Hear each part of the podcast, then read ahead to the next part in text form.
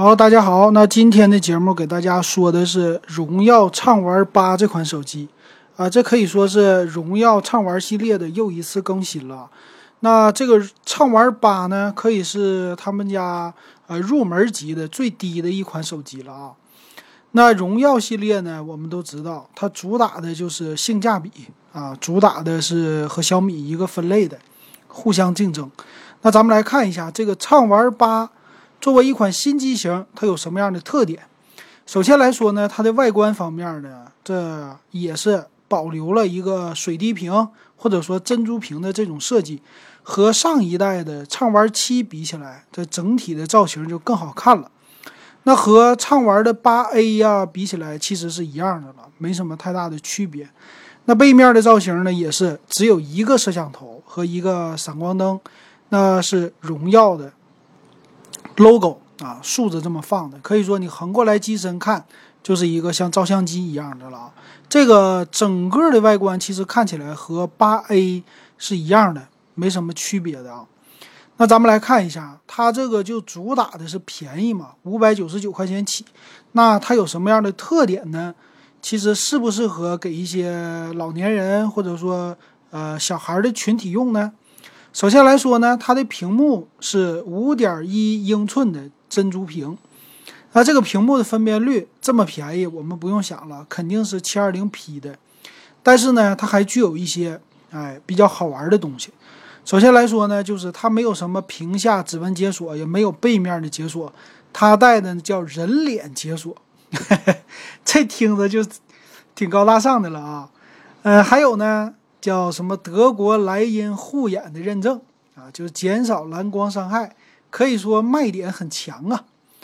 呃，机身呢也是比较小巧啊，对于喜欢小机身的人来说很适合。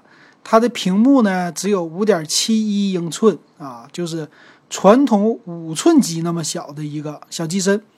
那整体的重量也比较轻啊，因为它是塑料后盖的一个设计嘛，没有什么花里胡哨的功能。啊，就是实用啊，主要是起这个的。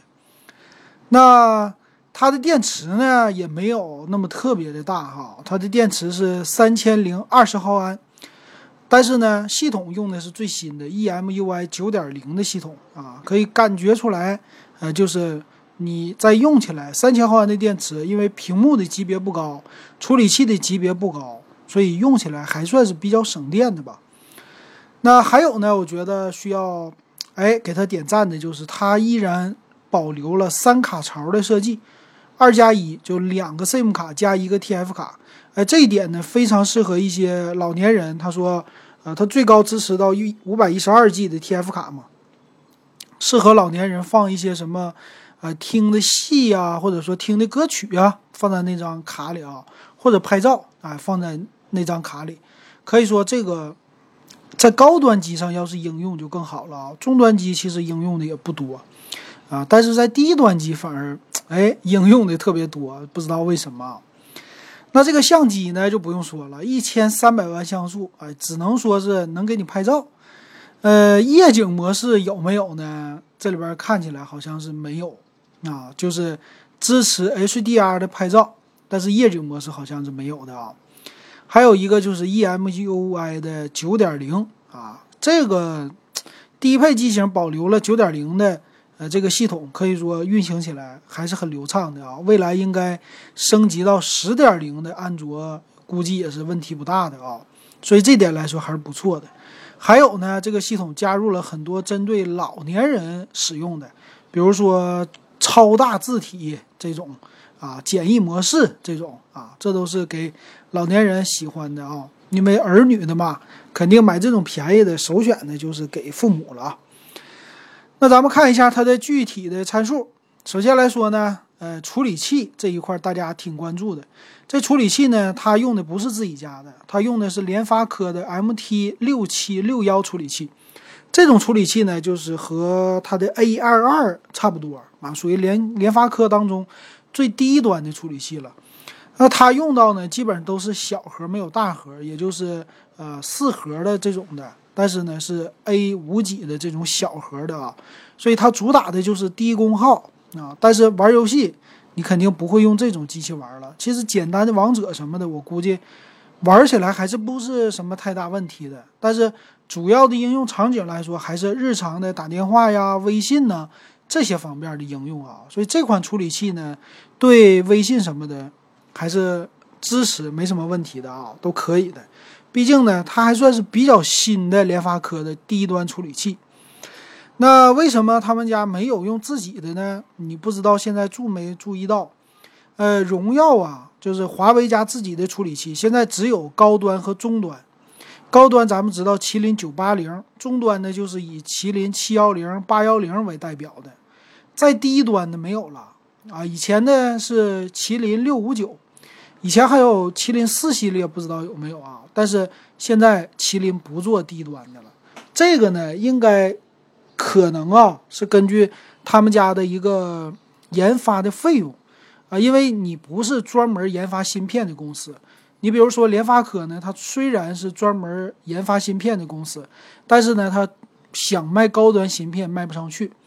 但是华为呢，跟他走了一个相反的路线，就是。我上来就研发高端芯片，而且用在自己家的机器上，我上来就可以跟别人打一个平手。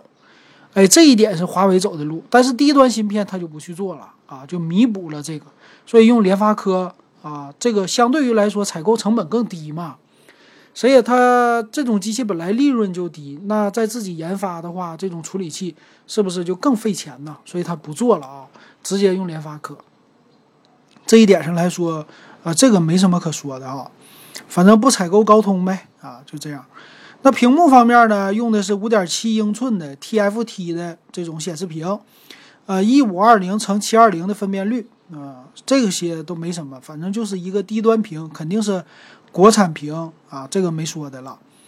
那全系的内存呢是两个 G，存储呢三十二个 G 啊，支持 TF 卡的扩展，而且呢保留了收音机的功能啊。这一点上，只要是低端机好像都这样。那后置呢？一千三百万的 f 一点八光圈的摄像头，这光圈挺大哈。前置五百万像素 f 二点二光圈的啊，支持一零八零 P 的摄像。所以你买一个这么低端机，你说我拍个 vlog，哎，它说不定还能拍啊。但是得是定焦，白天拍。你要是晚上拍，你要是来回移动着拍，那就完了。呃，同样低端机减配的也是 WiFi 方面，只有单频 2.4G 的 WiFi，但是它支持蓝牙5.0技术。哎，这这个就有点没看懂哈。蓝牙5.0技术，你那个耳机可以用最好的啊，但是估计没人用。那3.5毫米的耳机接口呢？这个非常重要，它是给你保留了啊，用的是 Micro USB 的一个接口啊。它呢，充电器是五伏一安的，什么快充这些都不用，都没有。那机身的厚度呢也非常厚啊，八点四五毫米，重量一百四十六克，三千零二十毫安的电池啊，可以说还行哈。这反正低端机该有的都有了。售价呢，现在二加三十二 G 版五百九十九块钱，那现在没有别的优惠。那它其实对标的是谁呢？就是小米家的红米七 A 这个系列了啊。红米七 A 呢，为了售价更低，它是从二加十六 GB 开始的。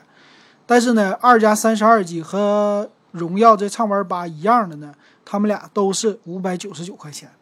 那这两个机器呢，可以说造型方面，我觉得荣耀的畅玩八是占优势的，毕竟是一个珍珠屏嘛，比红米的七 A 更好。但是红米七 A 呢，它的处理器用的是骁龙四三九，相对于来说比 MTK 的，我感觉兼容性啊什么的好一点。剩下的像素呢，摄像头它们俩一样。屏幕呢，红米的七 A 稍小，五点四五英寸的啊。但是呢，电池红米七 A 是四千毫安电池，而且厚度比较厚，九点五五毫米。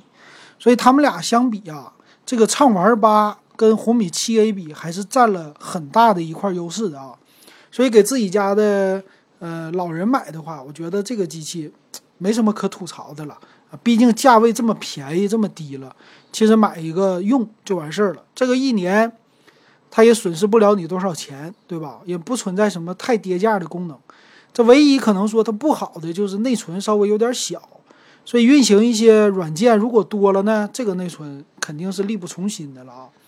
所以只是适合那些单一功能使用的，就是玩个微信，微信你还不能，呃，聊天信息太多，太多的话这个内存也是吃力的。所以这样的话，呃，给父母啊简单应用的，给他们打打电话呀，聊聊简单的微信呢、视频呢，这么来用，买这个机器还是合适的啊。行，那今天这个荣耀畅玩八就给大家说到这儿，感谢大家的收听。